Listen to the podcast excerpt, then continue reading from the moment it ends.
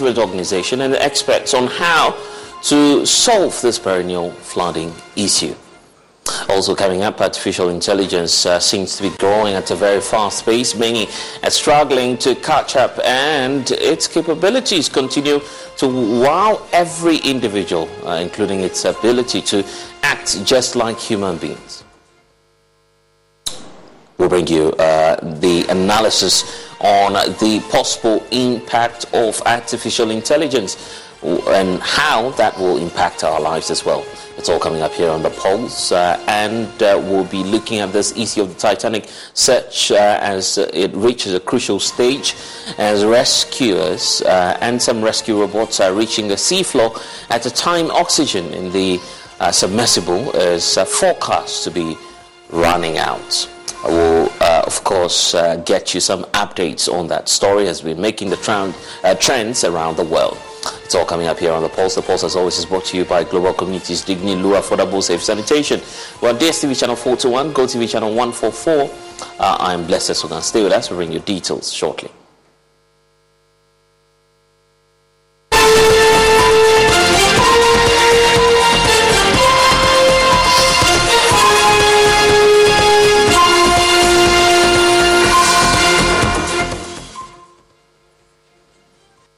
Well, this afternoon has become an annual ritual. Heavy rains uh, equals flooding. The effect is drastic and from loss of lives to loss of properties as well. But each and every year, the circle repeats itself. Already, uh, we know that the Speaker of Parliament, Alban Kingsford Bagbin, has directed the Finance Minister, Ken Ofori-Atta, and the and Housing Minister, Francis Assenso-Boakye, to appear before the House and brief MPs on preparedness to prevent flooding with the onset of the rains. We'll take you uh, to Parliament for updates shortly. First, though, uh, let's uh, take you to Circle Odawna here in the Greater Accra region, uh, where my colleague Michael Ashali has been engaging residents coupled um, and of course, uh, who, many of them who've been compelled to uh, scoop water from their homes each time there's a downpour. There's more in this report for you. Wake up, people. You are optimizing every waking hour of your life. From carpooling kids to work to friends and everything in between. You have to get sleep and a bed that can perform as well as you do. Meet the next generation Sleep Number Smart Bed. It effortlessly adjusts to your shape, position, and movements, learning how you sleep so you learn to sleep better night after night. Sleep next level, only from Sleep Number. The Queen Sleep Number 360 C2 Smart Bed is now only $8.99 plus special financing. Ends Monday. See store for details.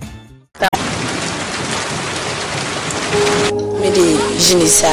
Yɛfrɛ me Tina Adam. My name is Tete Hiford.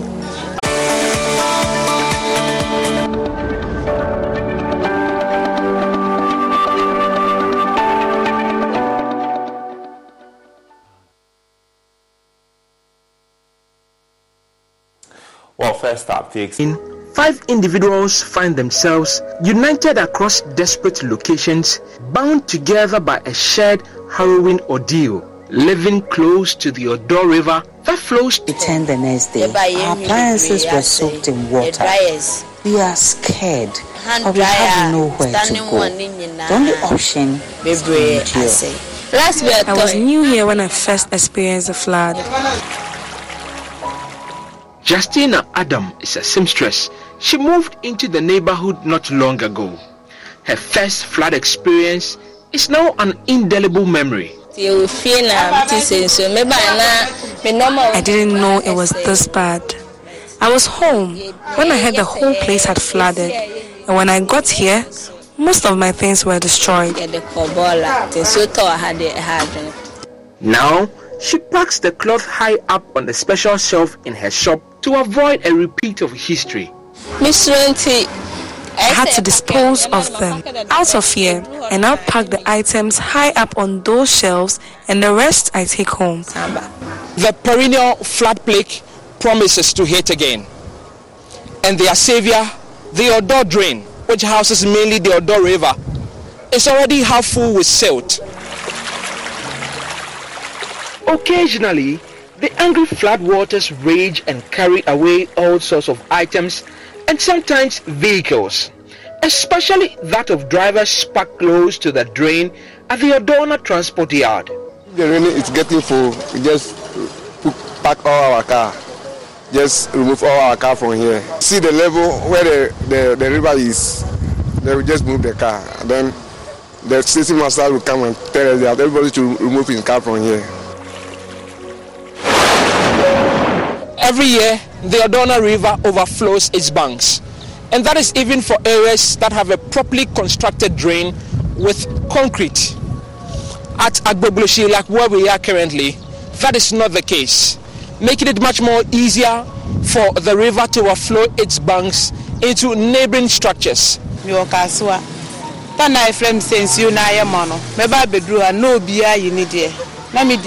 Ramatu Musa, a vendor of spices, operates her business just a stone throw away from the drain.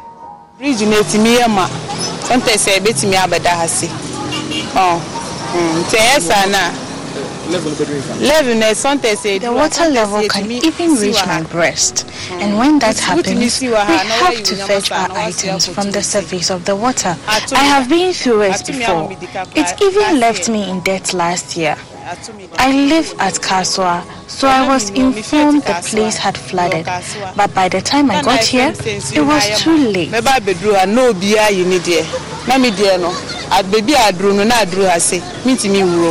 Now, she's neck deep in debt, hoping to dig herself out one day. It destroyed my items. My bissap leaves got wet, and that is about 3,800 Ghana cedis. I have been able to pay 3,000 Ghana cedis. Many more people have lost fortunes to the annual floods. We are still in Adabraka, a community very close to the Odawna River. And this household right here has a peculiar relationship with floods. This wall that I sit on is arguably the only surviving one because the others have all given way to the force of the floods. They have all tumbled down. And the residents share their story, at least the few remaining ones. In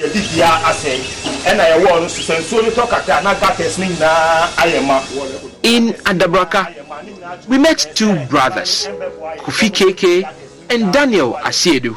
Their house now floods after every heavy downpour. More recently, the force of the water collapsed their walls.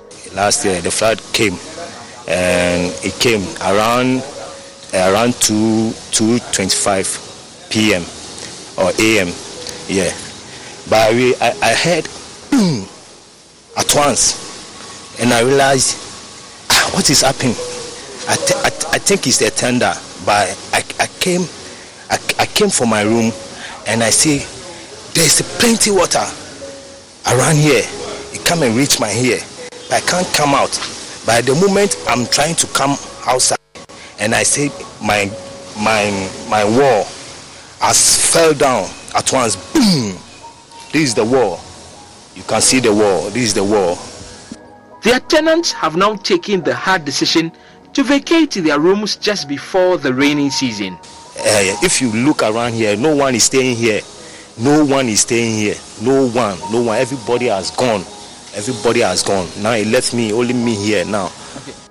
Ghana typically sees a significant increase in rainfall volumes during June, with average precipitation ranging from 200 mm to 250 mm. This makes June the wettest month in Ghana. And every one of these individuals are traumatized and experience heart palpitations when May gives way to June. Yes, so by any baby We are scared. We have nowhere to go. But right now we can't repair it because we are fear. We fear the rain. You understand? We can't do anything about it when it rains. It's scary. I've packed most of the clothes on a special shelf far from the reach of the water. For some of them, no matter how much they have tried to solve the problem, it hasn't yielded much and it appears their local authorities have given up on them. Later air condition me, they are eating our taxes money. Only the one was how one book that it doesn't make sense. Still, we have to play the government to come and help us more because of the gutters. They are appealing to the government to extend the length of the walls of the drains and help us desilt them. This time, they want action before the rains set in so that at least for once they can sleep knowing that the rains will not disturb them. They are calling on their members of parliament, their MCs, and government in itself to come to their aid so that they can win this fight. For Joy News, Michael Ashale. And there's more on this uh, flooding issue because in the western region, a three-year-old nursery two pupil, Angela uh, Gamaji, has uh, been killed after heavy rains at Bibiani in the Bibiani uh, Bekwai municipality. Family members uh, of the deceased Jacqueline uh, in Nansuri uh, indicated that after the rain, she went to pick the victim uh, from school, only to be informed that the child fell into the death uh, the, the drain and drowned. Kwan na mekɔhyia na ɔmo yɛ mmiɛnsa nti mehyia ketewa no na ɔgyina nsuo no ano na obisa n sɛ ne nua panyin no ketewa no wɔn ɛna ɔsi nsuo no afa wɔn nti ɛhɔ na metia mu. Na meti so nsuo mu. A mɛhwehwɛ wɔn na nkɔfoɔ baeɛ wɔn bɛhwehwɛ mu. Nti ekyir na mekɔhu sɛ panyin no nso gyina akyire nsuo no fa mu ekyir no gyina akyire nti sɛ ɔkɔ so adeɛ mu ɛna ɔtiri na ntie mu ma nfamanfoɔ baa yɛbɛhwehwɛ yɛ nkɔhu mu hospital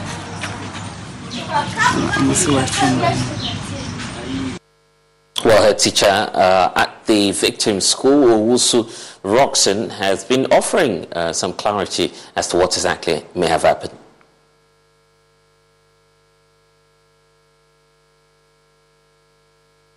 Well, uh, we'll get to some updates on that uh, later on today uh, on the Pulse. We are also exploring the possible solutions to the perennial flooding situation. Uh, Divine Ahadzie is a professor of construction and uh, human sciences development at the Kwame University of Science and Technology with uh, more than 20 years experience in teaching and research as well as project uh, management joins us via Zoom now. Thank you, uh, Prof, for your time. Um, I'm, I'm wondering uh, what may be your solution, knowing that uh, there are a number of reports recommending to the authorities what exactly should be done about this perennial flooding issue. Uh, what else uh, could be done just to solve this problem? Uh, th- thank you very much, and uh, let me say good evening to your viewers, and also very sad listening to this depressing uh, news that we hear every every day, which has become an annual affair. Uh, I, hmm, you know, we I, I, think if we want to trace back to the issue about floods in Accra now, uh, as you said, we have gone over this several years, and uh, it's good you are asking the question, what should be the way forward now? And I can tell you that uh, with what you are recounting now, including uh, what has been presented, uh, Accra has gone past the stage where we should be talking about we want to stop or prevent flooding. Uh, the conversation should actually be now be around reducing the risk, but more importantly, we have gotten to the stage where perhaps we need to be discussing what we call living with water. Because if you look at the situation now, uh, we have made so many mistakes in the past regarding infrastructure and uh, how we have treated urbanization in terms of housing development and other things, which you all know. So that's why we don't want to go back to it. And so many of our people are living in flood-prone areas. We are aware of that. And we don't have the resources to say we want to resettle them.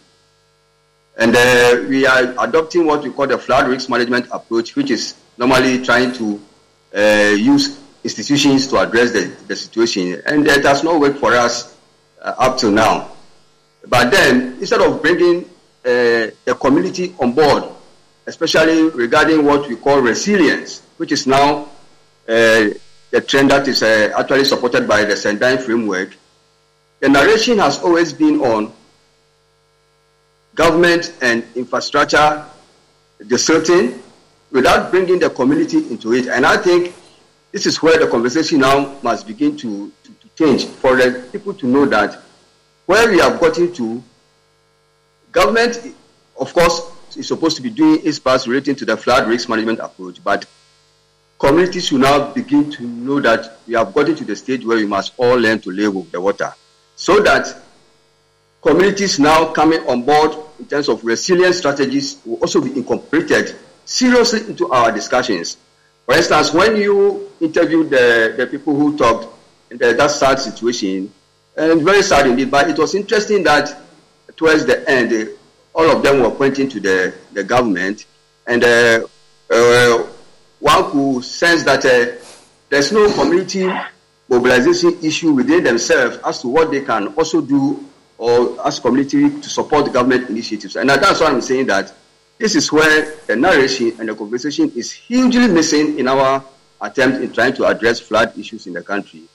And I think uh, to answer your question, it's an area that we need to take seriously. And then going forward, now, uh, the issue about nature-based solutions is also something which is very critical. If you look at uh, Accra, densely populated, uh, very highly uh, little green areas, but there's no conscious effort to, uh, uh, as I said earlier, to bring the community still to be able to look at how nature-based solutions and green architecture can seriously be incorporated into our infrastructure development. And this is also because of the way our housing development approach is with this self-build approach where uh, if you get your money, you build your, your house. But you are aware that uh, there are many people in this country who haven't got resources to build what we call the flood resilient construction so that they will be able to build their houses so that it will be able to uh, resist flooding.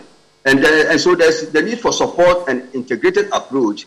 But we have left all this uh, and thinking that things can just happen uh, in an ad hoc situation. And I think that is what is, uh, has been the, uh, the bane of our problem up to today. Um, how about a decongestion exercise? Is, is, that something you would opt for?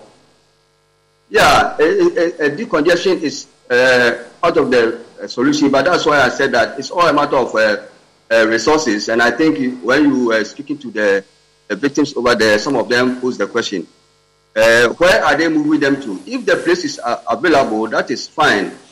In fact, based on a, a, a recent study uh, we did from my center and together with the Technical University of Munich in Germany, especially focusing on the Odaw catchment area, it was the same thing that came out because it turned out that the place is heavily congested and uh, uh, many of the flat prone areas have been occupied. And uh, we, we attempted to uh, design what we call a large retention, retention basin, which is one of the recommendations by the European uh, Community for Environment and Water that when it comes to such situations, you need to adopt what we call the integrated river basin approach, which might also include retention basin. And we found out that uh, in terms of location, how, where to locate the retention basin, it was very difficult because the whole area was uh, populated. And as you are asking, one of the suggestions will be uh, to to decongest the place or move the people. But the question was where where where are you going to move them to? And so if government uh, has the means to be able to find a place for them, I think that will also be a very good solution. But that should not be alone. Once they, there's this decongesting, we must make sure that we are now going back to a very systematic approach of the way we develop our uh settlements, including, including re-engineering. But then if we decongest allow the status quo to remain, then I'm afraid uh, we are not doing anything.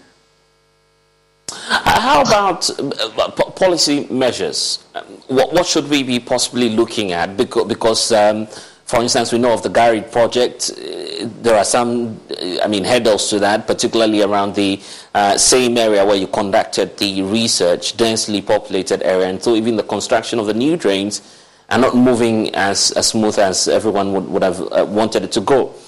So, what more policy measures will be very much necessary at this point in changing the narrative and trying to put a stop to all of these? Yeah, uh, uh, it's interesting you mentioned uh, policy because one, one, one will say uh, Ghana is a country that is quick to go into policies, and, and, then when it comes to the implementation, implementation becomes an, an issue. But I, I, I, would say that, yeah, it's a valid question one area that I also insist on is the issue of uh, what is the policy guiding uh, community involvement in uh, flood uh, resilience. So, for instance, uh, when it comes to community issues, how far can communities go to mobilize themselves in terms of perhaps putting up a small drain in their community or diverting a particular stream that is causing problems in their area, or what should be, what should happen if they have to uh, come together to want to develop a flood risk uh, map for their community and all those things. These are uh, things which help to emanate from policy issues to guide them so that they see what their roles are in this uh, perspective. And that's what I've said earlier that uh, our narration and discussion when it comes to flood is always about uh, putting up infrastructure to, to prevent flooding and also deserting. That is where the conversations always goes goes around. But then there's the need now, as you are saying, for us to begin to look at how the policy will, will tend to focus on what the communities can do to help themselves.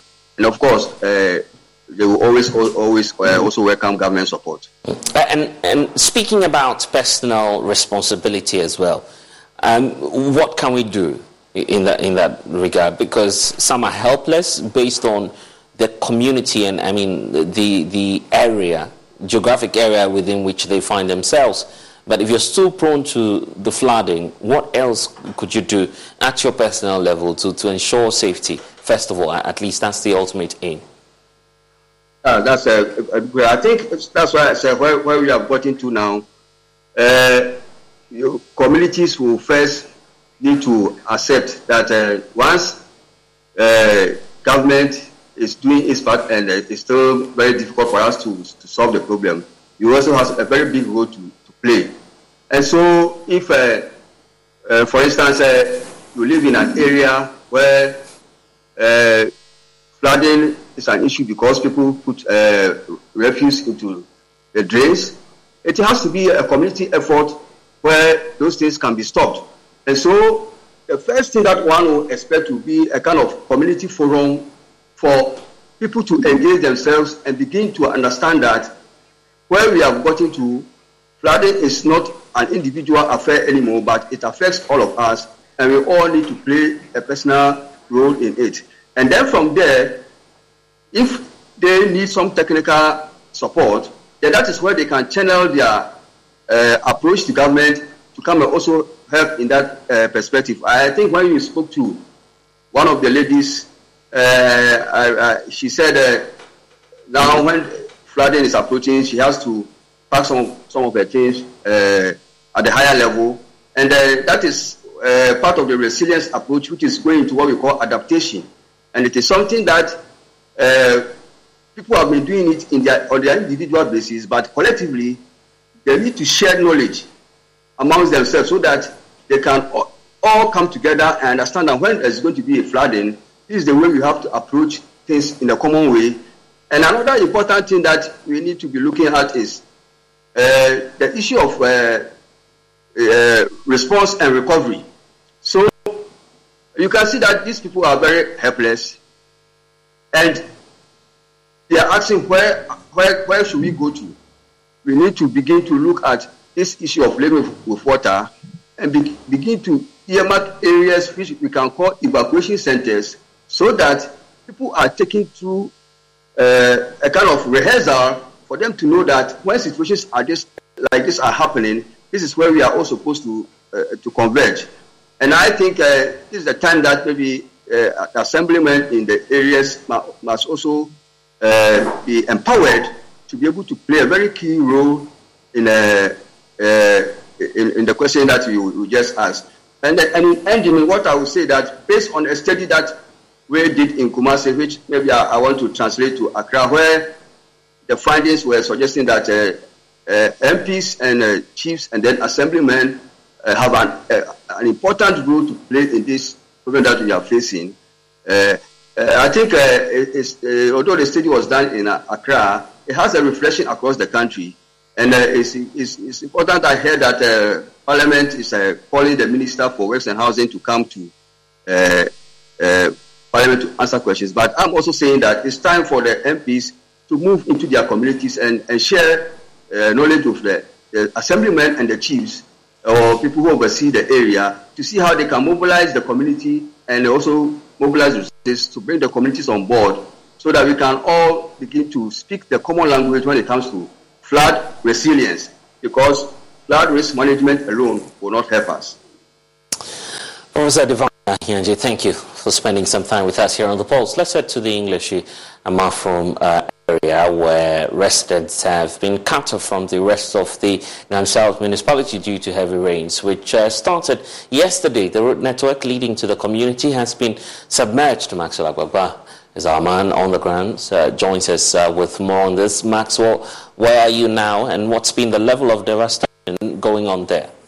Uh, well, we'll get Maxwell for you, but earlier he's been uh, to the community and comes through with this report.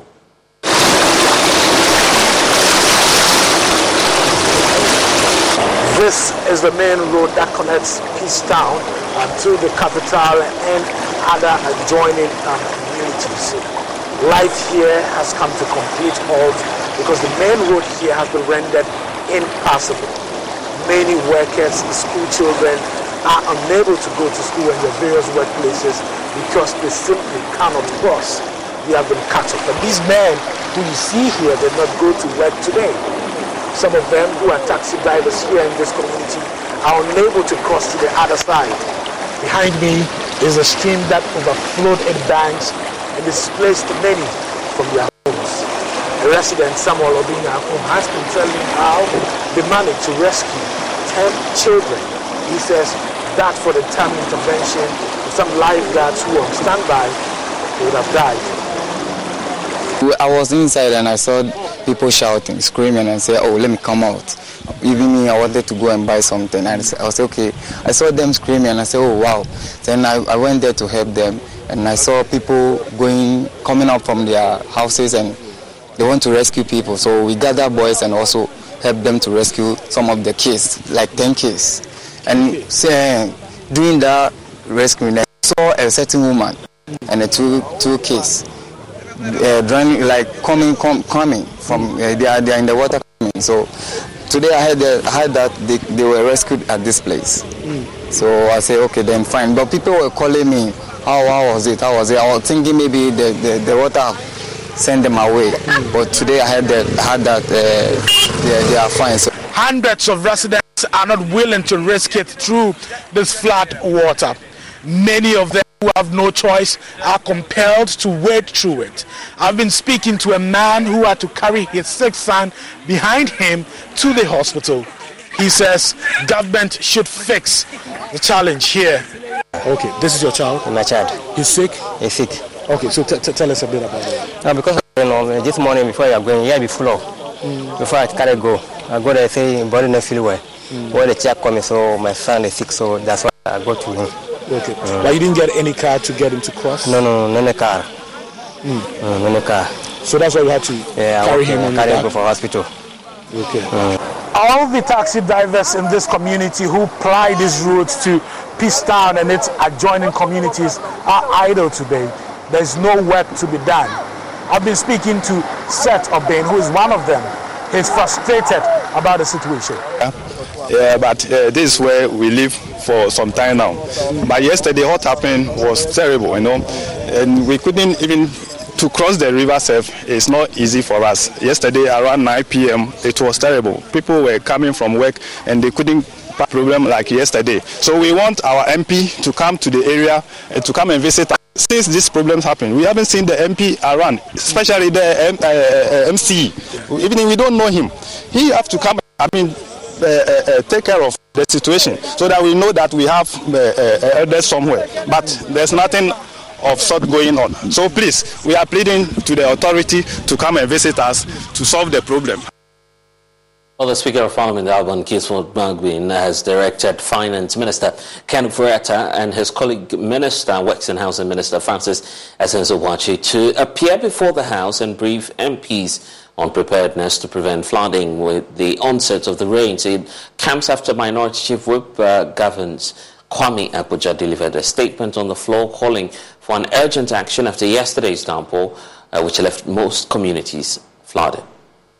Out of the the downpour yesterday, um, areas specifically Bortianor, Ngleshie, Amount from constituency, which belongs to one of our colleagues, got heavily uh, flooded, Mr. Speaker, and as a result, the news reports suggest that uh, a lady and two of his, uh, her kids are currently missing since yesterday. Uh, I take the opportunity to commend the uh, agencies still working to hopefully find them alive. Uh, we are also aware that some people are injured and uh, lots of properties have been damaged. Mr. Speaker, uh, we want to take the opportunity to commiserate with our colleague, uh, Honorable uh, Tete, uh, who is a member of parliament from that area. I suspect he's within the area now, trying to do whatever he can do as a member of parliament to help his uh, people. Uh, we also understand that areas like part of Ofankor and Ashalaja, some areas have been cut off completely out of the because of the flooding. And Mr. Speaker, the rains have just started. The dam, Weija Dam, is yet even to be to be spilled, and this calls for this House to uh, probably call upon our respected colleague, the Minister uh, responsible for works and housing, to apprise the House as to what steps he is taking uh, to avert further damage and loss. Well, member of the Works and Housing Committee, Andrew Derry, uh, has uh, blamed the recurring flood situation on the sector minister, who he accused of failing to live up to his responsibility. It's huge. And uh, you and I know the problem of uh, Ghana, especially Accra. Uh, you see, for the flooding in Accra, we know it's perennial it's something that happens almost every year. Um, but as a people, I don't think we are investing enough to prevent it. I know there are people who deliberately cause uh, some of these activities.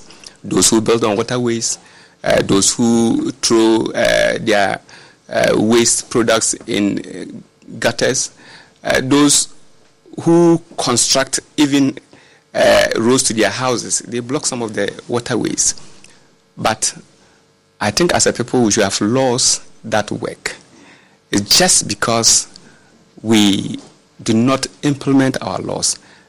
We all know that every year, as a ministry, we need to drain the, I mean, to, to, to dredge uh, the drains, especially the Odaw. But for some time now, they would mention to us they have done the dredging, yet you go there and you don't see any activity going on. What is appalling is about the way the ministers talk. And that is why we think that the minister should come and answer some questions.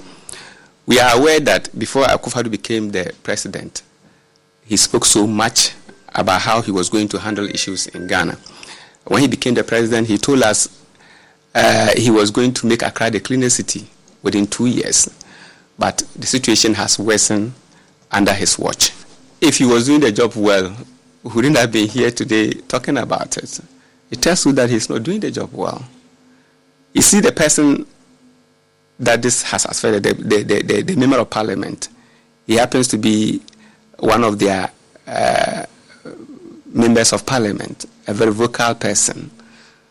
I know if it was someone else, that member of parliament would have been here talking we should have been here making a lot of comments and other things. Well, Speaker of Parliament Alban Bagbin, uh, who was furious about the situation, directed the Finance and Works and Minister uh, to come before Parliament by next week. To was furious about the situation, directed the Finance and Works and Minister uh, to come before Parliament by next week. To is the currency market rather is already witnessing some significant stability. Currently, the cedi is selling at 11 cedis 90 pesos to the dollar at various forex bureaus. Vice President of the association, Dr. Alex Akpabli, is hopeful a successful IMF deal will show up the value of the cedi. Indian economy has been mostly driven by you know speculation, okay, which for me is very sad, okay, because speculation can be positive or negative. You understand? Yeah. But uh, if the reality, if the reality happens, there is no doubt that uh, you know the. and the instructions are to the effect that the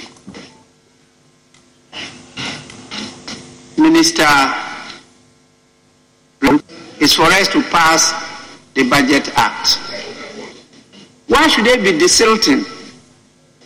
We should construct structures in such a way that there are no open uh, gutters. We should. The way we are looking at housing as if it's a private venture is wrong. The house you build is not for you, it's for the community. People come in at any time and sleep with you. And so the society has a role led by the state to provide shelter over the heads of people. That is a serious priority. Because after air, water, food, the next thing is what? Shelter. Shelter. But we rather spend a lot of money on useless things. And thanks for staying with us here on the Pulse on the Joy News channel. We'll be right back.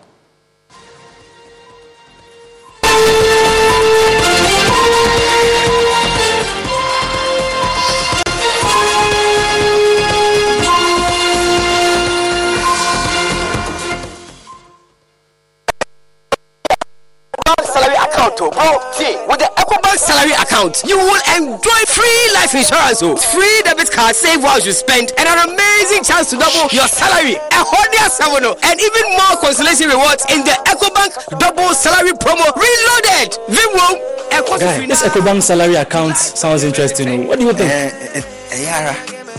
But maybe next time, Charlie, you know what? I'd go shine my shoe. Hey. Yo, myself, I'd go check my BP. We going up, never go down, and we stay fly. Chairman, see the white sign it here. Who be say? Eh? Open an EcoBank salary account today for a lifetime of benefits. You also stand a chance to win more than double your salary in the EcoBank Double Salary Promo Reloaded from now till July 31st. Terms and conditions apply.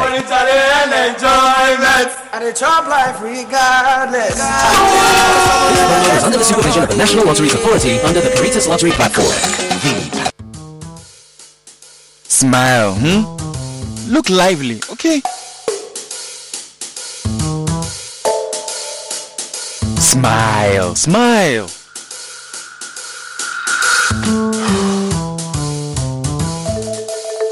Is the money too small? A bad stomach ruins your day. Don't let it. Take Gastron, your most effective antacid for the relief of symptoms of peptic ulcer, heartburn, gas pain, flatulence, and indigestion. Hey guys, what are you waiting for? Let's go, let's go. Mwah. Can you bring down the smiles more? Gastron, effective relief from stomach discomfort. Manufactured and distributed by NS Chemist Limited. This advertisement has been vetted and approved by the FDA. Chef is back. A new edition with a new twist, new recipes, a new style, new delicious plates, and new critics. This is Big Chef Tertiary. It's a battle of Ghana's tertiary schools with the best chefs with the sharpest knife. Make a date Sunday, 25th of June, 2023 at 5 p.m. as we outdoor the schools representing your region at the launch of the maiden edition of Big Chef Tertiary.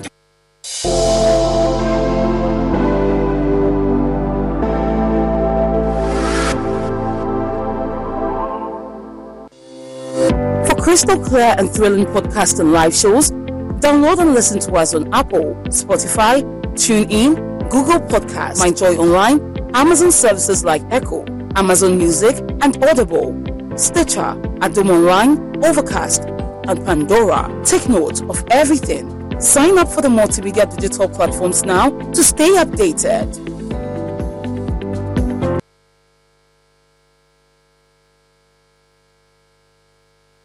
Are you dreaming of a place to call home? A space that embraces your lifestyle, reflects your taste, and brings you joy? Look no further because the Joy News Habitat Fair is here. Join us for an extraordinary event that celebrates affordability, comfort, and luxury in the housing and construction industry in Ghana.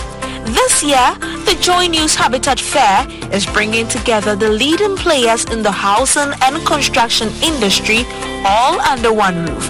With a wide range of exhibitors including developers, architects, interior designers, and financiers, the EcoBank Joy News Habitat Fair has everything you need to turn your vision into a reality. Be part of the 14th edition of the EcoBank Joy News Habitat Fair, powered by the Plan City Extension Project from Cities and Habitats.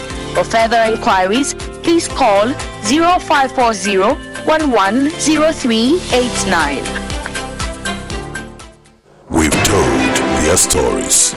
It's now time to celebrate and honor their selflessness. It's a moment of recognition and giving these personalities the platform to expand their impact and promote development. The finalists of the Joy News Impact Makers Awards. Who among our extraordinary 10 nominees will earn the envious title of the Joy News? And now a special motorcycle weather report from Progressive. Well, today you can expect lots of cloud cover with 0% chance of raining on your parade because you'll be riding your motorcycle vroom vroom. That rumbling low pressure system beneath you should give way to a relaxing commute and the sudden urge to take the scenic route everywhere you go because dag nabbit, you're having fun out there. That's your forecast. Back to you. This has been a special motorcycle weather report from Progressive, where every day's a beautiful day to ride with coverage from America's number one motorcycle insurer. Get a quote today and see what you could save. Progressive Casualty Insurance Company and affiliates. Oko, Ellen White, or Jefferson Agbotro, Amadou Mohammed, Ilyas Ubaba, Isaka Ane. The prior actions, for example, the tax measures, the expenditure measures, you know, um, besides the debt exchange, you know. Make a date with us at 6 p.m. on the 23rd of June 2023, live on your most authoritative and credible news portal, the Joy News Channel, for the live telecast Extraordinary Thing.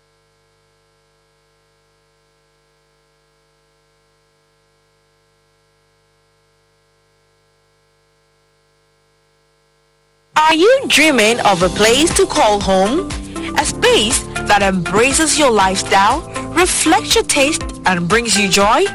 Look no further because the Joy News Habitat Fair is here. Join us for an extraordinary event that celebrates affordability, comfort, and luxury in the housing and construction industry in Ghana. This year, the Joy News Habitat Fair is bringing together the leading players in the housing and construction industry all under one roof. With a wide range of exhibitors including developers, architects, interior designers, and financiers, the EcoBank Joy News Habitat Fair has everything you need to turn your vision into a reality. Be part of the 14th edition of the EcoBank Joy News Habitat Fair, powered by the Plan City Extension Project from Cities and Habitats. For further inquiries, please call 0540 110389. We've told their stories. It's now time to celebrate and honor their selflessness. It's a moment of recognition and giving these personalities the platform to expand their impact and promote development. They are the finalists of the Joy News Impact Makers Awards. Who among our extraordinary 10 nominees will earn the envious title of the Joy News Impact Maker of the Year? Isaac Ajaoto, Richard Oko, Ellen White, or Jefferson Agbotro? Amadou Mohammed, Ilyas Ubaba, Isaka Anesi, Jajira Portia Kulu, or Joy Okra. There are also Father Moses Awenonja and John Akaribo. Make a date with us at 6 p.m. on the 23rd of June 2023, live on your most authoritative and credible news portal, the Joy News Channel, for the live telecast and celebration of the Impact Makers of the Year. The Joy News Impact Makers Awards, celebrating ordinary people doing extraordinary things in their communities.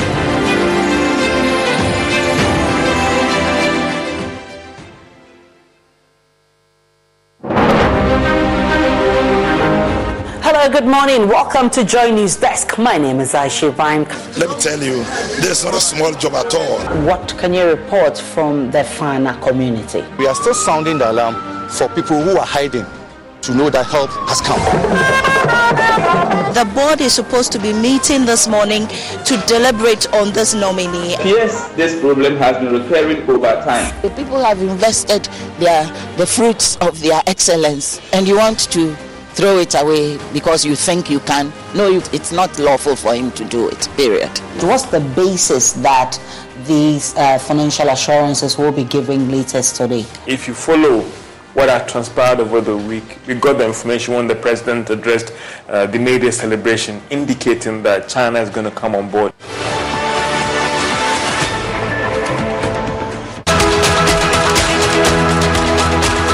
And starting this June on Joy News, we connect you to the rest of the continent. On Connect Africa with me, Blessed Suga, the issue about loss and damage reparations.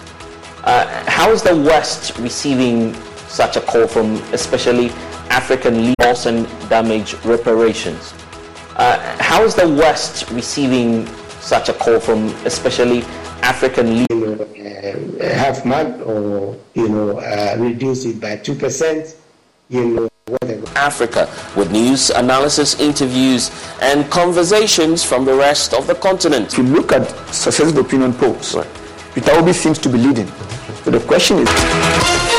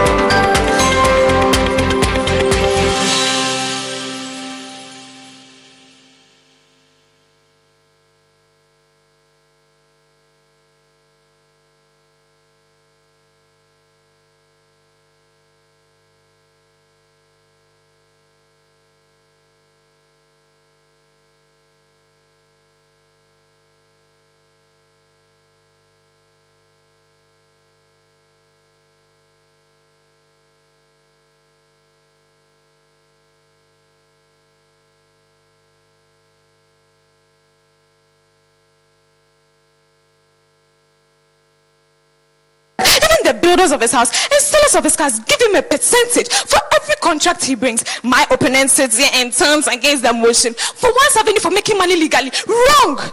Hey. The biggest debate competition in Ghana is back. Which side do you represent? For or against the motion? Stay glued to your superstation Love 99.5 FM, Joy Learning, and Joy Prime as we bring to you the biggest stage where schools in Ashanti show their prowess through debate.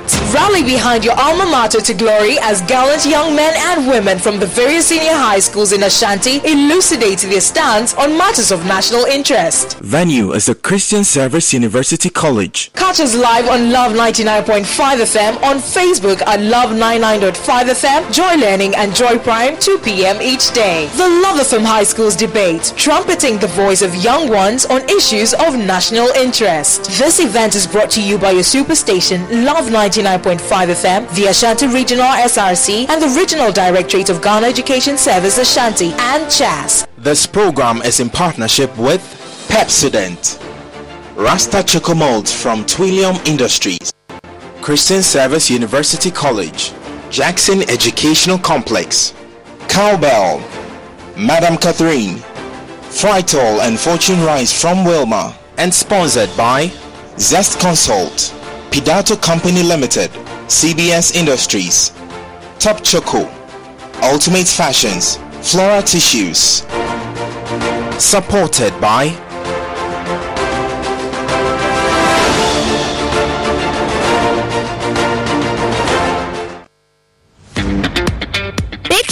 is back. A new edition with a new twist, new recipes, new style, new delicious plates, and new critics. This is Big Chef Tertiary. It's a battle of Ghana's tertiary schools with the best chefs with the sharpest knife. Make a date Sunday, 25th of June 2023 at 5 p.m. as we outdoor the schools representing your region at the launch of the maiden edition of Big Chef Tertiary.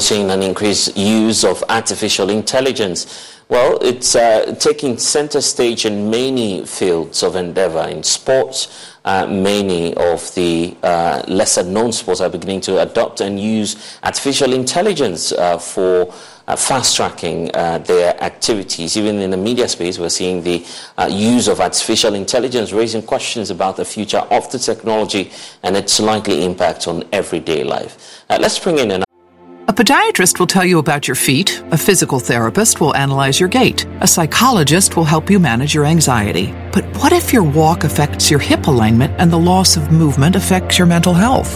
The body is connected in unseen ways. That's why our doctors work together to care for all that is you. Kaiser Permanente, for all that is you. Learn more at kp.org. Kaiser Foundation Health Plan of the Mid Atlantic States Incorporated, 2101 East Jefferson Street, Rockville, Maryland, 20852. And now a special motorcycle weather report from Progressive. Well, today you can expect lots of cloud cover with 0% chance of raining on your parade because you'll be riding your motorcycle vroom vroom. That rumbling low pressure system beneath you should give way to a relaxing commute and the sudden urge to take the scenic route everywhere you go because dag nabbit, you're having fun out there. That's your forecast. Back to you. This has been a special motorcycle weather report from Progressive, where every day's a beautiful day to ride with coverage from America's number one motorcycle insurer. Get a quote today and see what you could save. Progressive Casualty Insurance Company and affiliates number of individuals helping us uh, to discuss and to look at the impact of AI uh, on our daily lives. Joining us now is uh, Xiaoming Zhai. He's, the, uh, he's with the Department of Mathematics, uh, Science and Social uh, Studies, um, Education. That's uh, for Mary Frances Early College of Education, University of Georgia.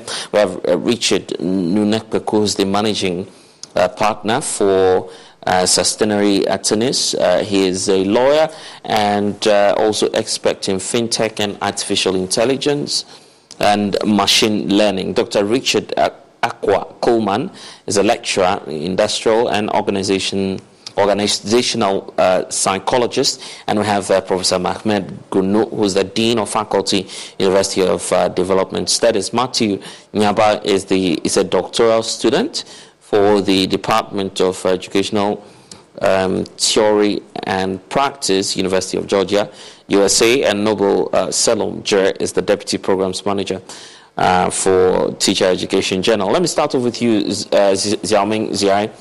Um, for those who may not be conversant with the technology itself, what can you say about artificial intelligence?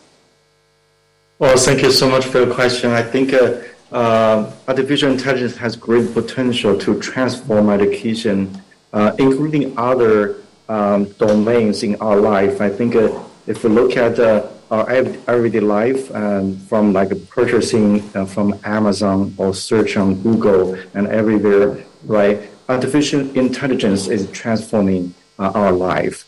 From the educational perspective, we are using artificial intelligence to provide a customized uh, learning opportunity for all students. We're trying to use AI, including machine learning, to provide a timely feedback for students' learning. So I, from my perspective and uh, in my research, I find I think uh, artificial intelligence hold a uh, strong um, promise, and uh, I really feel very excited living in this era. Uh, era like artificial intelligence is available in our life.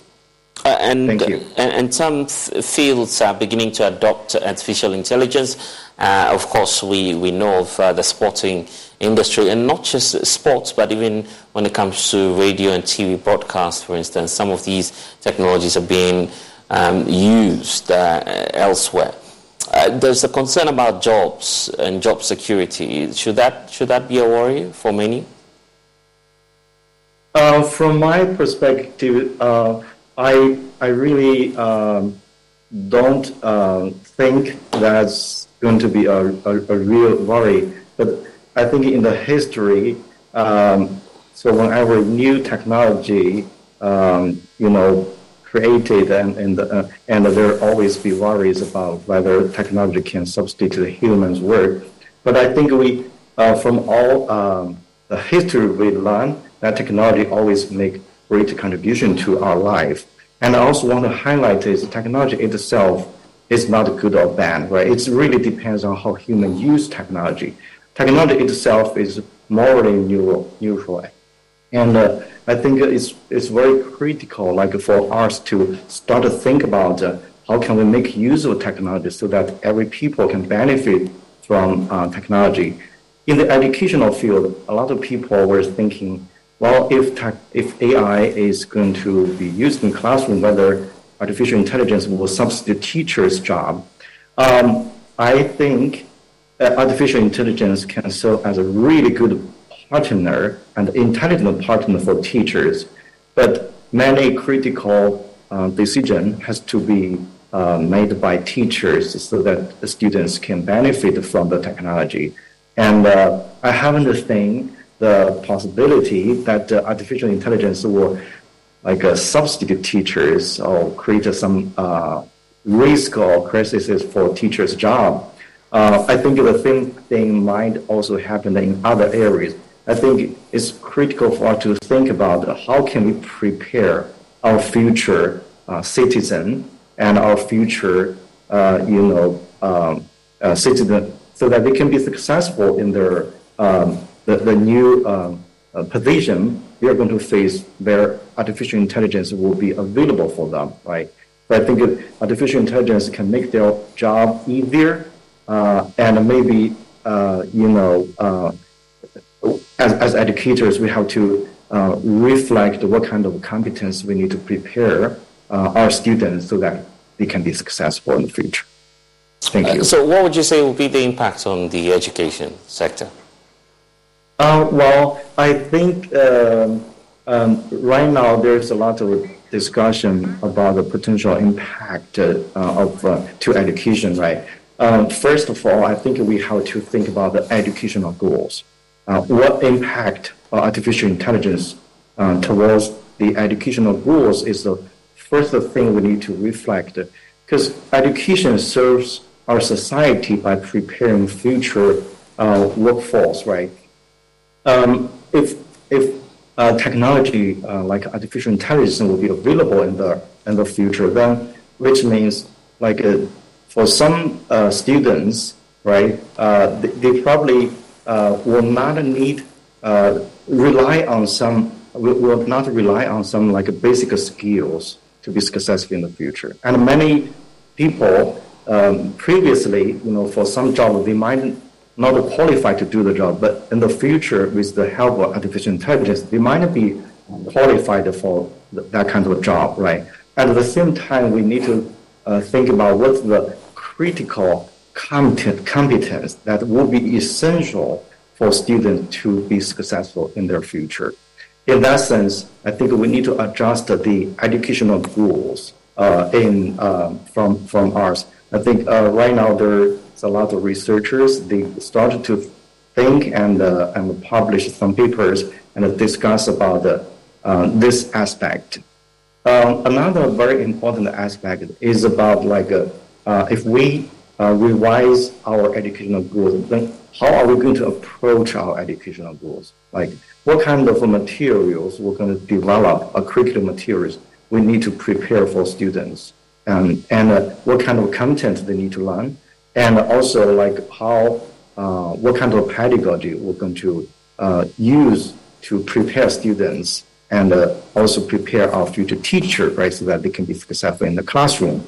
Um, uh, in all, I think um, the impact can be uh, huge. So we need to.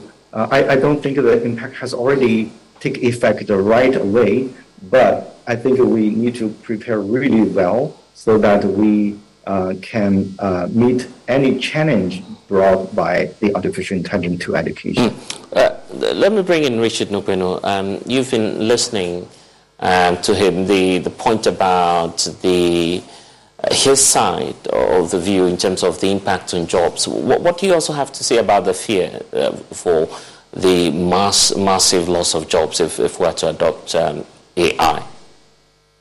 Thank you, and thank you to your uh, viewers and listeners. I think that the understanding of the concept of AI will be important in understanding whether its effect will be on job losses or creating new jobs. Because basically, what AI is supposed to help us do is supposed to enable humans to perform the tasks we hitherto do more effectively and more efficiently. Because as part of our creation, God has given us natural talent and we are endowed to think, imagine, and to act.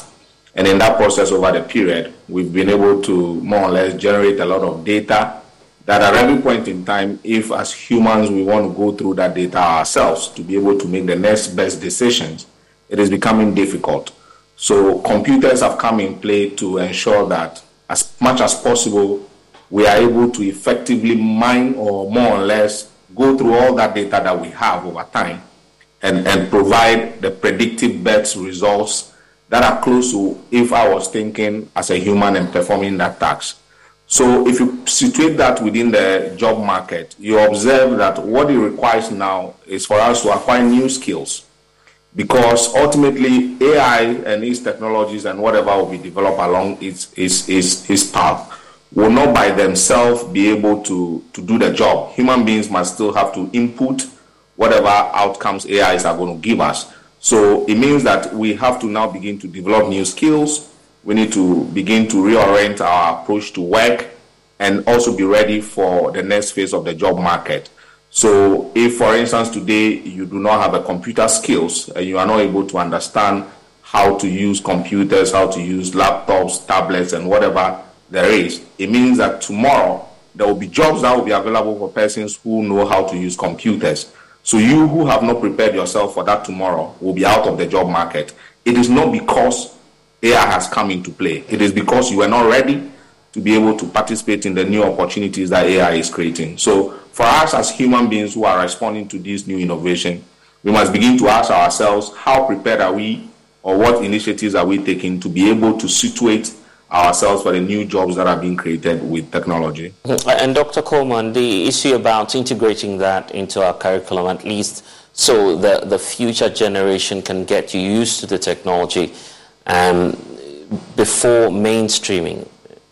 Can, can we achieve that?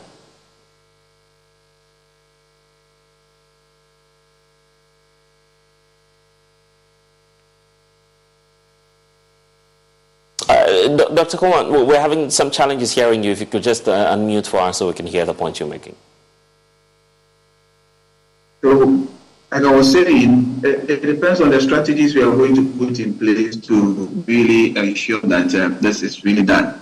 Because artificial intelligence, if you look at the industry, it's just become, it is just growing. A lot of investments are going into it. So it has come to stay. And so we just have to find a way to embrace it. You know that in our part of the world, job opportunities, the job market is, is, is, is very limited compared to other places. And that is why perhaps the anxiety, the fear about losing jobs, the automation, that is where perhaps it is coming from. And one of the things that, um, from a psychological point of view, um, it has to be mentioned is that we have, these are machines or computer programs that are performing things that hitherto human beings are supposed to, to require human intellect to do so. And now computers or machines are really taking over. Now, when we often, there are certain basic skills in terms of cognitive abilities like memory recall, problem solving, and what have you, that we often do with our mind, with our brains, and all that. Normally, when people overly rely on machines and computers to do things for them, it also decreases this aspect of our basic cognitive ability in terms of our memory recall and our problem solving and all that.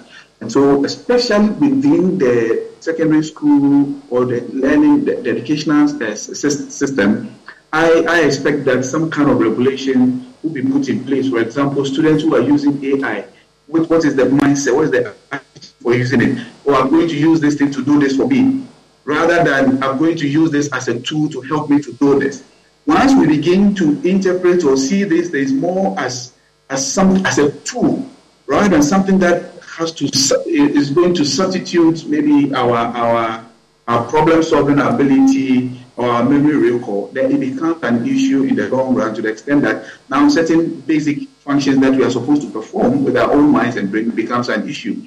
And once we are not able to do that, it also goes a long way to affect our own self-confidence or our self-esteem because now without the access of this, if there is light off, and I to do something because there's no light for you to now access your computer, and that in itself can also um, have a toll on your self-confidence or self-esteem. So if it could easily be regulated in a way that students that are using this, they will see it as a tool that will support or help them, but not replace their own human abilities, and that, that for me would be very great. Uh, Gunu, your take on this? Thank you very much for the opportunity. I want to look at it in the context of education delivery in Ghana.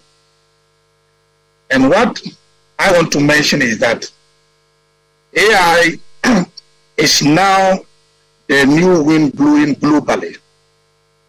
And the point is, there's nothing we can do than to prepare ourselves for the opportunities and the challenges associated with that. And I'm happy that we have started this conversation. Globally, the new Chevy Silverado HD puts you in command. Own strength with its enhanced available Duramax 6.6 liter turbo diesel V8. Own the lake with its available advanced towing technology. And own technology with an available 13.4 inch diagonal touchscreen. The new Chevy Silverado HD. Own work, own play, own life. Learn more at Chevy.com. Find new roads. Chevrolet.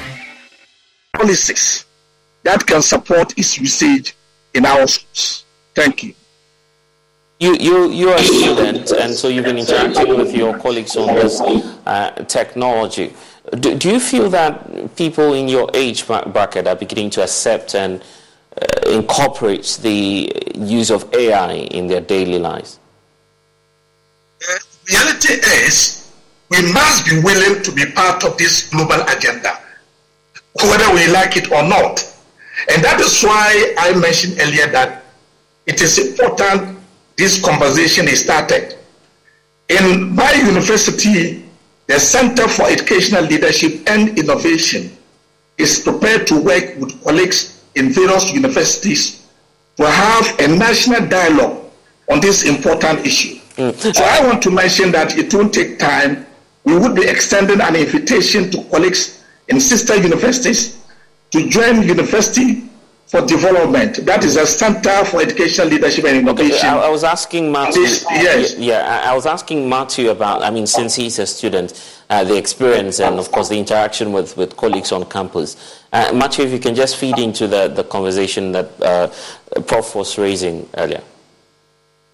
No, thank you very much, um, Blessed. And then uh, I would also want to thank you for the for this initiative and then the um, other organizers and then also our viewers. Um, as a student, uh, I've been working with Dr. Zhai on the different research on AI and then the, the happenings. Students, uh, I've been working with Dr. Zhai on the different research on AI and then the, the happenings. It's a refreshing news and it's. Uh, uh, I would say AI has come to stay and then it has come to help. But it all depends on how we are going to use it, how we are going to put regulations. So I also accelerate honesty. You need got to know that some people use um, AI in answering their um, assessment uh, items. They call the student, and the student, the, the, the response the student gave was something that you cannot penalize the student. The student said that I used a machine, I didn't plagiarize. I didn't plagiarize. So in this way, uh, what, what, what can you do? So, you know, it becomes a challenge on educators. It becomes a challenge on policymakers. So now we think about how can we assess our educational outcomes. And for me, I have taught in Ghana for some time now, and also being a student, knowing what is happening. Students are using it. I had opportunity to interact with some students even in Ghana. And some of them are using it. Within them, they know that, oh, whatever they are doing, and that is not the right thing but they are enjoying it. How can we capitalize on it and use it to help them to learn? We have had a lot of students who suffer in learning even second language. AI has come to support the system. So for me, I am, I am thinking we shouldn't see it as an enemy. Let us embrace it. Let us help students to rather know how to use it, guide them, and assist them. And then another uh, thing that I want to talk about is uh, uh, Ghana education system, um, how we uh, maybe implement our teaching and assessment. AI has come as a game changer. Dr. Zhai wrote a paper on AI as a game changer. And I think it is more pertinent to us as developing country. So as a game changer because the way and manner we teach and assess our students has not been the best so far. If you can go back to educational reforms, all the factors that necessitate educational reforms has been on the fact that we overemphasize on content-based knowledge, cognitive skills development. You know, Dr. Coleman mentioned something. It is very important. It is true. We want critical thinking. But our education system, even the new curriculum, when we go back to it, the, the, we have um, six core competencies that guides it. And with the hopes that students can acquire these competencies, and these competencies will help them to meet the demands of the industrial world and event develop the country. But know, we have something we call dominant teaching and assessment. Teachers still teach the way they, they, they, they have been teaching, reduce these competences back to content-based learning. And that has been our issue. So I see it as a game changer, a changer if and only if we are able to capitalize on the positive and then to get a positive effect. It is going to be a game changer if and only if we remain and keep on crumbling of the effect and then the negative, then it will continue to harm us in a negative way. So a game changer, we have three, finally I want to touch on this. We have three domains in education, psychologically. We have the affective domain, we have the cognitive domain, and we have the psychomotor do- domain. In, in education, that's the main. In education, when you're teaching, you're supposed to promote all these three domains. And it's believed that these domains will gear towards educational outcomes and then, in effect, develop the country. But then, in our education system, it has always been cognitive domain, cognitive domain. Where do, how do we uh, teach uh, the affective and assess the psychomotor domains? So now that AI has come and is going to supplement, if we embrace it, it will supplement the cognitive domain aspect. But the current research we conducted proved that AI is able to unlock um, higher order thinking uh, um, abilities and then the cognitive loops. So it is going to supplement this aspect and give way, pave way for teachers, educators, and policymakers to find out how we can now implement the psychomotor domain aspect and then the affective domain aspect, which we need. We need in Ghana, we need it for our development. The industrial world needs skilled um, personnel. We need that. So, in, in, in, in my view, students are using it at the moment and what we have to do is that we embrace it, know how we can help students in a positive way so that they can use it to benefit themselves. It's not about who is using it and who should be assessed and left behind. It's about we want them to acquire it. Now through AI, I can go to China, though I'm not a Chinese, but I can use AI tools to communicate with somebody in Chinese. So if we want to focus on the liberal education of arithmetic, uh, reading, writing, and keep on saying that, oh, it's going to affect us. It's going to affect us because that is what we have been teaching. But if we now, it's now going to help us to change how we teach and how we assess our students, which it's already enshrined in the curriculum and we are not doing it. So now we will now be thinking of how do we assess them? Do we want to assess them on product base? Do we want to assess them on um, uh, uh, um, uh, performance base? Or we still want to assess them on content base? So uh, blessed if you should ask me, that will be the, uh, say about AI. But then I hope that educators will embrace it. We shouldn't see it as something that is coming to harm us. Thank you. Noel? Yeah, all right. Thank you very much, um, Blessed, for the opportunity. Um, and a very good evening to um, listeners and viewers. Um, I think uh, we, the panelists have highlighted uh, enough on the potential of AI and then what it can do. But I would like to just uh, take it from the perspective of now that AI is here, what do we do? Uh, we talk about the potential it has for education. What are the gaps that are there? Uh, and I think that despite we having the conversations about policies and curriculum, um, those are very long-term processes, and we, we in Ghana actually know what the challenges are with, uh, you know, trying to shift um, with a new system that is existent. So for the interim, in my, in my experience, what I would suggest is that um, just like uh, stakeholders um, always provide interventions to support education, the very first point of uh, supporting AI integration in education has to do with professional development for teachers. Now, like I always say, teachers are like the wheels of a vehicle. Uh, without them, well, if don't they are not moving, then the policies are not going to be implemented, and education is not going to be impacted in any way.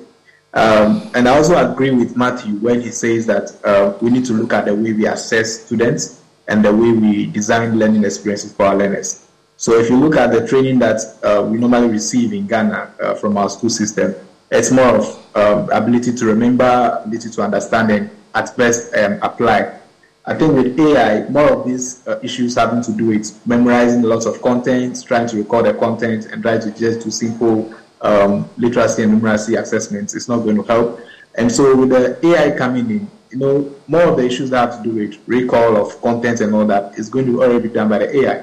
And that is why, because the questions that teachers set is based on recall of these content, most of the students are falling back on the use of AI to get answers to questions. So I think this is, uh, in a way, going to help education in Ghana because then if teachers are going to want to um, put out credible assessment, they have to focus on um, questions or projects that um, will cause students to create uh, projects, things that will have to um, analyze, the understanding of the content to be able to create those solutions.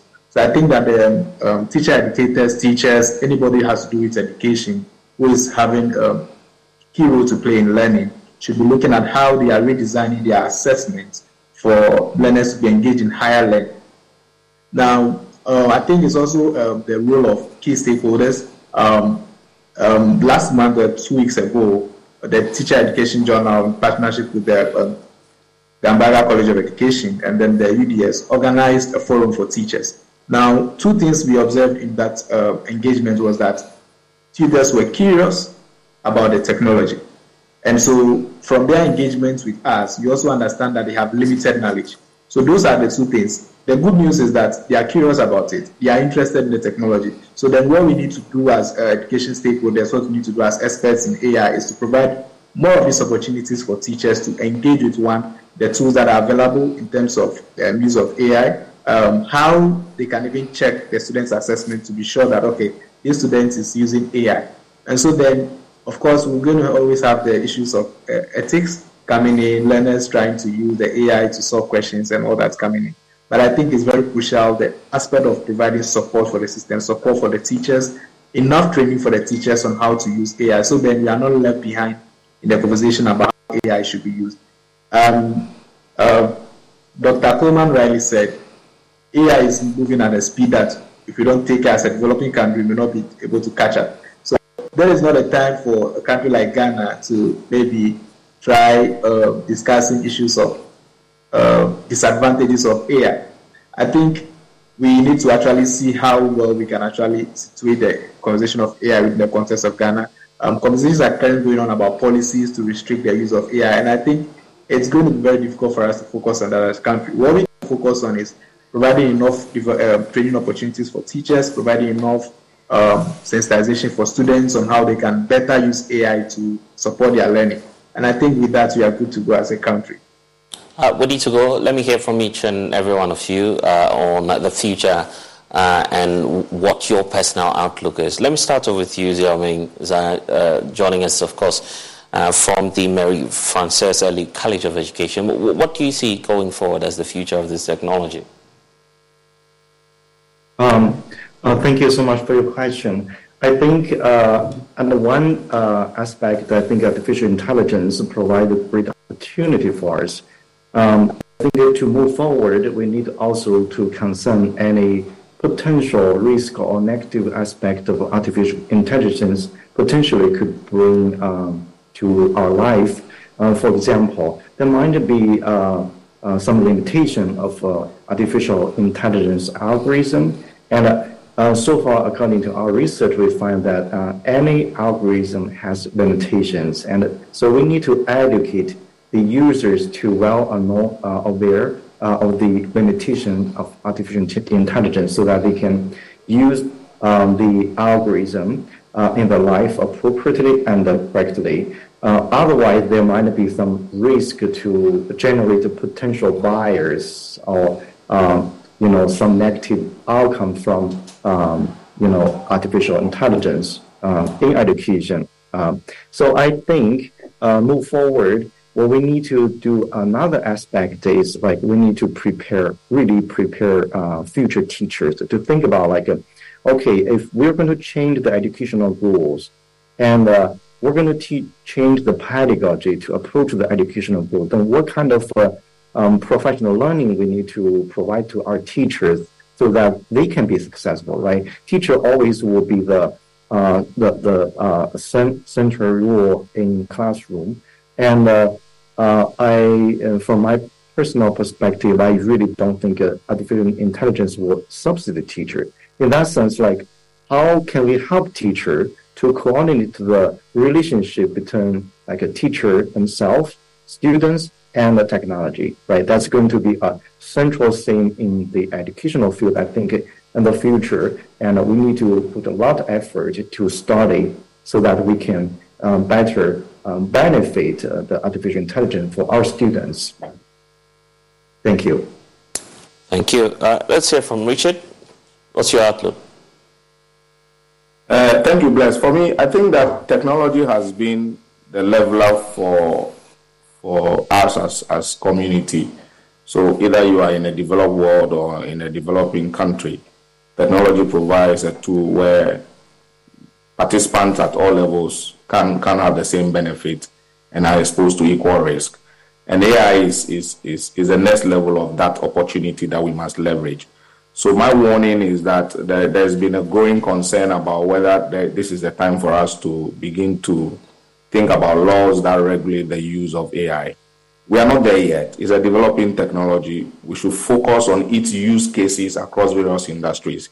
Yes, there are concerns about its impact on issues of privacy, data protection, and, and issues of theft, uh, issues of exposure of, of minors to to harmful content online and all that. But it is not a time for us to begin to think about regulating AI because that is technology. In itself, it is not relevant. It is how people are using it that, that, that is making the technology very useful. So we must begin to look at policies around the use cases. How are we using AI, for instance, in education? Okay. How are we using it in our finances? How are we using it across food and drugs, across issues of uh, movement of people? So those use cases and how we, we fashion our policies that respond to a very uh, transparent and accountable use of AI should be the goal, but not to be focusing on putting a regulation to, to, to regulate okay. it. Uh, unfortunately, we've been timed out. Uh, thank you, gentlemen, uh, for joining us here on the Joy News channel. Grateful for your time. You're watching The Pulse. We'll be right back. Thank you.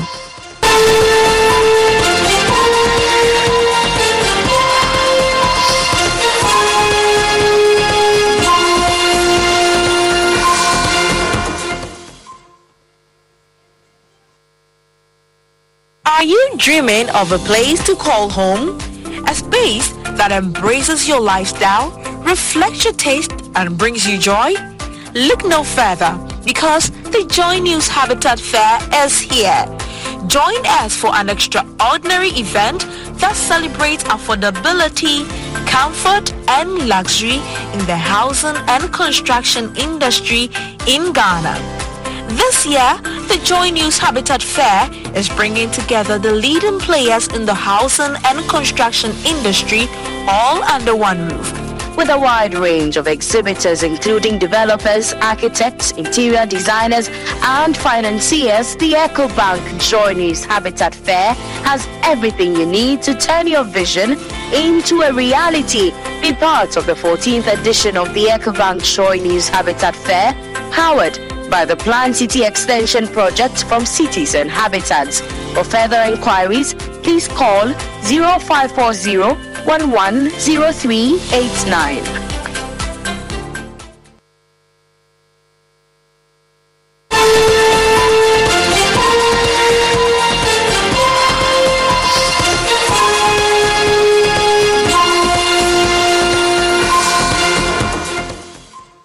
Thanks for staying with us here on the Pulse. We're excited to bring you a good news. Adansi Travels is 10 years, and we are fortunate to have in studio now General Manager uh, of uh, the group, Johnson Yao Chuks, and also Marketing Manager Richard Ni or Doi. They'll be uh, sharing, of course, some juicy offers that they have at their outfits with us. Gentlemen, it's good to have you after talking about AI. This is the, the big deal that we Perfect. need to look at. Indeed. Um, so let's talk about your journey so far for many who do not know the story of where it all started from? Where did it start from? Yeah. Okay, so as you clearly can uh, surmise from the name Adansi, Adansi is the name of the people who inhabit the, a part of the Ashanti region, specifically Obuasi. Oh. So we started from Obuasi. So rightfully so, we thought it perfect to have a name to honor our humble beginnings, hence the name Adansi Travels. When people ask me this question, I always tell them it's it's a story of it's a story of tenacity. It's a story of perseverance. It's a story of determination, and also a story of trying to make a mark and put a trademark in the travel industry. So this is how far we've come from humble beginnings, still humble, going on and hoping to set a pace. Any milestones? Any changes along the line? Uh, changes along the line. Of course, we've moved from our original location to Accra. Higher levels. you know, and one milestone I'll talk about is the fact that in the height of COVID, of course, with all precautions taken, we were able to right. send sell Ghana mm-hmm. in the in the in the in the Middle East, that is specifically Dubai. Yeah. With six over 600 patrons. Wow. Yes, so that, that's that's one milestone we've been able to show. And of course, the World Cup, we send supporters there to cheer our Black Stars, mm-hmm. stars on you know, so that's that's our story so far. Well, it's been an exciting journey, uh, I must say. But looking forward into the future, Ni, what what do you see? Looking into the crystal ball, I'm sure you always have something new coming up. Yeah. So what's there for so, so uh, our viewers the, to know? The past years and what mm-hmm. we've been doing, we're yes. looking at the 10 years milestone that we've been able to chalk now, mm-hmm. and uh, we say Adansi is a vibe now. So we want to give the vibe that we feel we've been trying to put together for all these years, and the feeling that we think people are having to do with now. Okay. So for our 10 years, we are saying we want to give you the vibe. And what everybody will say, what is the vibe? What's the vibe? Yes. and the vibe is actually we telling you that you've seen so many things that are done always the way they have to be done, but there's a different way that has been done. We have a fully chartered Emirates flight, which are taking Ghanaians from here to Dubai, so that we are going to have our 10th anniversary well celebrated in Dubai. Hey, not in Ghana. No. but you see, the wow, is, this is amazing. Yeah, the secret is. What's inspiring this? Okay, for over the years, we've been always doing Dubai mm-hmm. and doing other destinations. And the, the, truth is, we always feel we need to go to the next level. Mm-hmm. And the next level is anytime we go, we have different people joining us to have this fun. We thought this time we should have only Ghanaians wow. moving together wow. to be able to have this fun together. And the truth is, we added a legend to it because we want people to know that there is a legendary feel we are giving. Mm-hmm. And we have the Samini to be part of this uh, special trip that we are going to have.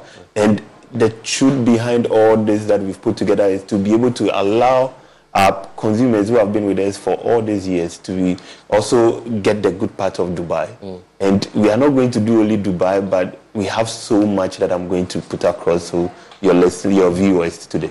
Yeah, you have to put me on that list. you'll be on the list. You're, you're, already on the list. I mean, it's, we, we, we can. And there are so many people out there asking, okay, so how, how do, do I become a part of this exciting trip? Okay, so for you to become a part of it, just go on our website at www.adansitravels.com. Go on as all our social media handles, yeah. Adansi Travels, Instagram, um, yes, all our social media handles, tw- tw- Twitter. Okay. Be part. Richard here would mention the numbers to call. Oh, right. Yeah. Mm-hmm. So you call 059 55 817. I'll take that again. Oh, yes, slowly so that the people can follow. And I'm sure that we'll put this on the screen so yes. that people yes. can so easily pick up the contacts then. You call 059 55 mm-hmm. 817. Again. 059 55 817. So Samini is going to be on. He's yes. on. He's not going to be. He's on. It's going to be certificate. We, we are not bringing him. And wait, when you say when you say Dubai, you know we have the the Ghanaian Dubai. I want to be sure what you're talking about. Dubai, So he's going to be on. He's going to be on the flight. Mm-hmm. He's going to he's going to like interact with patrons wow. whilst on the flight. Wow. And the this thing, be an the thing Rich didn't mention is going mm-hmm. to be a Ghana themed flight. So we are having Ghanaian food. We are everything is going to be Ghanaian, on- Ghanaian. On, on the flight. We want people to have that feel that you know that people should reminisce when we used to have a Ghanaian flight. You know where you Mm-hmm. Yeah. have everything Ghanaian, Ghanaian on yeah. board. You know, so that's the, the level we want people to take people to. He's on board. There's going to be a concert in the desert. So you can imagine. Yes, it's going to be a full. Okay, so, so how about the, the timelines? Are you going to do this just once or you plan to repeat it for, for, for a season? Good. So there are various destinations which is going to happen in a phase. So we have, have different times, and uh, like I said, different destinations. So there, there's the anniversary is going to go on in Ghana. There's there's the Ghana version, there's the West African version, there's the Asian version, there's the European version, and also people should just call. We will just give you where you would want to be and and be with us to celebrate. Okay, so you, you get to decide well, which you get to where, decide. where you Every package has been curated to serve your need, your your need, and any specific interest you have. Mm. So it's not just about Dubai. There are other destinations which we have. For example, we are doing a nine-city tour in Europe, where we are going to uh, Slovenia, we are going to Czech, we are going to uh, uh, Budapest. Okay, all. So and we have a tour for Nairobi, Zanzibar, Mm-hmm. and we also have Marrakesh, Abidjan, and Agadir and Casablanca. So there are lots of destinations to choose from. But if you want to bash with us in the desert, then you need, Then you need to join you need the to join Samini. one with uh, Samini. okay, but uh, are you willing to put out maybe the list, ha- at least how much someone would have to Sure, put sure, together sure. To, to get any of the. So- the, the packages? So yes. for Dubai, it's coming at least. It's going for nine days, eight nights at thousand six fifty. US dollars. Every uh, US dollars. Your flight is covered. Your breakfast is covered. Two dinners are covered. Your concerts is also covered. You have your airport transfer, your visa, and trust me, you won't get this anywhere. And you get free pictures with Samini. You get free pictures with Samini, and not just Samini, free pictures with people in the Everybody tour. going, I mean, there are people you can interact with. It's a networking opportunity. You know, it can be even a soul soulmate Yeah, searching opportunity. For those of us who are For those of us who are single, you know, uh, so, trust me, it's very, Right. it's it's it's m- m- multifaceted. Yeah, amazing. So you know, Mm. it's it's. Oh, okay, but right. for the other packages, um, which other form, yeah, So- which, which so other packages do you what, have what so we people tried can to do was to be able to break them into phases. So we have the Ghana package, okay. which we are doing a whole lot of destinations in Ghana. In Ghana. Oh, okay, so even within you're planning exactly. trip, a trip. Ghana, so it's not So just on moving 15th of July we have the Safari Valley that we are doing, Okay. and there also people will get to enjoy that with Samin. Mm. We have the best of the north that we'll be doing. We are doing uh, the best of the west. Mm. We are also doing uh, Akosombo. So we have all these ones that have been put together as local trips that we are doing. Mm-hmm. We have some that are just two days, some are just a day trip. You come back. Okay. After that, this is a special one we are doing. It's for Africa. You know, we are in Ghana, but people do not know even just Togo. Yeah. They don't know Benin, they don't know Nigeria. The so we have a package that we've put together for Ghana, Togo, Benin, Nigeria. And this is the package that we are selling in Ghana. So it's just 10,990. For you to move. For you to move. And it's a road trip, a one week But, but to be honest, even a single trip to one of the destinations would, would, would, Would cost yeah, more. cost you. Yeah, cost yes. more. I mean, to be fair. And this is seven days. Seven We are doing this in seven days. You get to Yeah. see all these All these countries, countries. and witness and have that feel that you are looking for. After that, we have the best of the South. So we are doing South Africa, Zimbabwe, and Zambia. All together. All together. yeah. And that also comes with the climax of the Victoria Falls, Victoria Falls, which is one of the beauty of Africa. And like what uh, uh, Johnson said, we have the Morocco Ivory Coast. After that, now we move to Nairobi, Dubai. We have Rwanda, Dubai, which is the cleanest uh, country you'd have in Africa. When we are done with all of this, we move now to the Arab states. We have Abu Dhabi, Dubai. We have Qatar, Abu Dhabi, Dubai. This is three in one. This is the one you don't have to be, but I have to just tell my your your your, your viewers, the Abu Dhabi, Dubai, Qatar is full up. It's sold out. It's sold out. Ah, so Sold out, like sold so out. we won't. Some of us won't No, get it's sold out. get You have, to you have to choose right a different destination. It's So you see, like most times when we come around, we tell them it's The running. excitement is, yes, and know. they, and like the Europe is also sold out. sold out, yeah.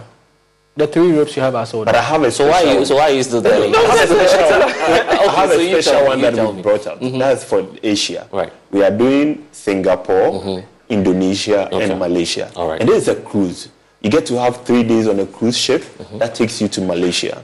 From Malaysia, you get to go to the almighty Bali in Indonesia. Mm-hmm. and everybody wants to see Bali. From Indonesia, you come back to Singapore and spend the rest of the days. And just before we got here, we had to cook this one. And I want everybody to just run and just come for it. It's Nairobi, Zanzibar. Wow. I know now everybody wants to do Zanzibar. Okay, because because we don't have all of the time, eh, eh, and let me just wrap up with you. If, if someone decides to go for everything, is it possible? No, it's possible. It's about it's, it's about your time. So, so come to us. Okay. We'll sit down with you. We'll plan it for you so you can do everything. All the You can do all. So it's possible. Oh, why not? It's possible. And do at least you can do something that would get, get, get you let you have a feel of an overview of everything. Mm. Yes, and we have a special package today. Rich will announce it. Okay. Yeah. For your, your viewers. Okay, very, very briefly, if you could just. Okay, so what we're doing today is anybody who is buying these packages that we've spoken of, any of the international ones that we are doing, you get to have a free package to Safari Valley.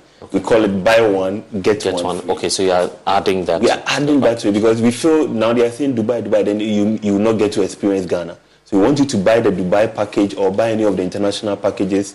Immediately you call the number we mentioned out, and I'll mention it again before we. Yes, before you you get to have a free Safari Valley on 15th of July, and you get to experience that with Samini. So the number again is? The number is 059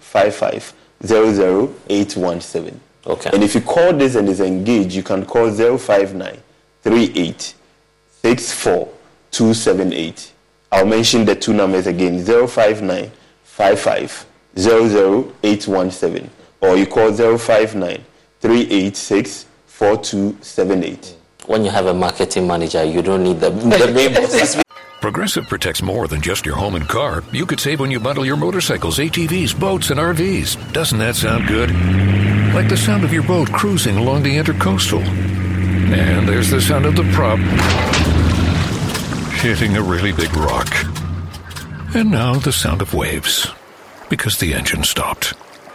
But you know what does sound good? You're covered with Progressive. So bundle all your vehicles and home in one place and save with the multi-policy discount. Progressive Casualty Insurance Company affiliates and other insurers.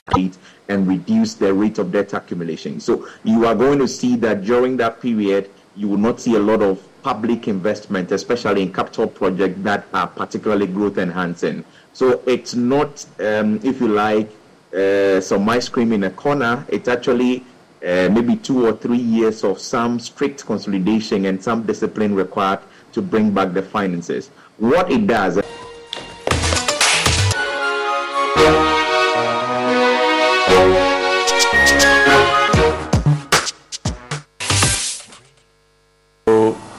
I believe the person is actually making it. That's what your mind is going to tell you. That's what your brain is going to process. That oh, now this person is on TV. So it's like basically the average Ghanaian believes that everyone on TV is making money.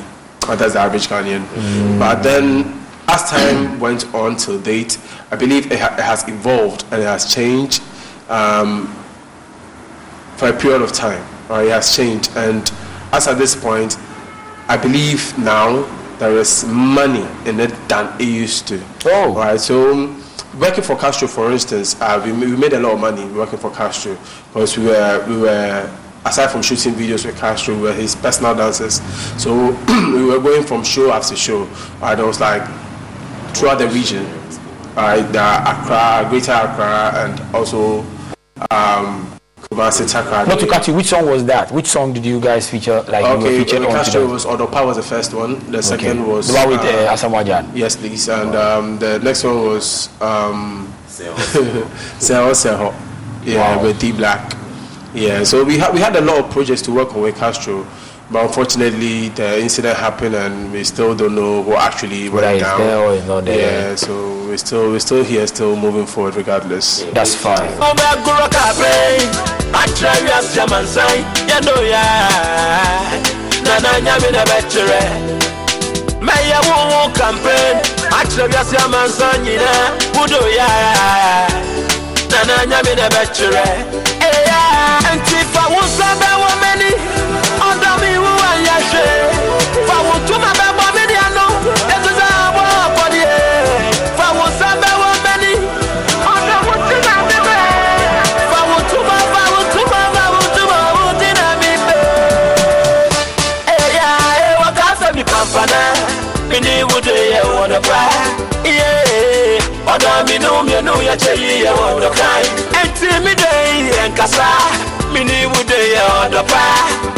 Wutuma mi wutina mi be. Eya, e wakasa mi kampana, mini wudu ye wono pra. Yeah, odo mi nu ya che yi ye wono kai. Enti mi yɛ ɔdɔ paa mi nu mienu yɛ kyɛ yi yɛ ɔdɔ kan anterabe fakyɛ mɔ na mi yɛ bioma ɛda no adim na mi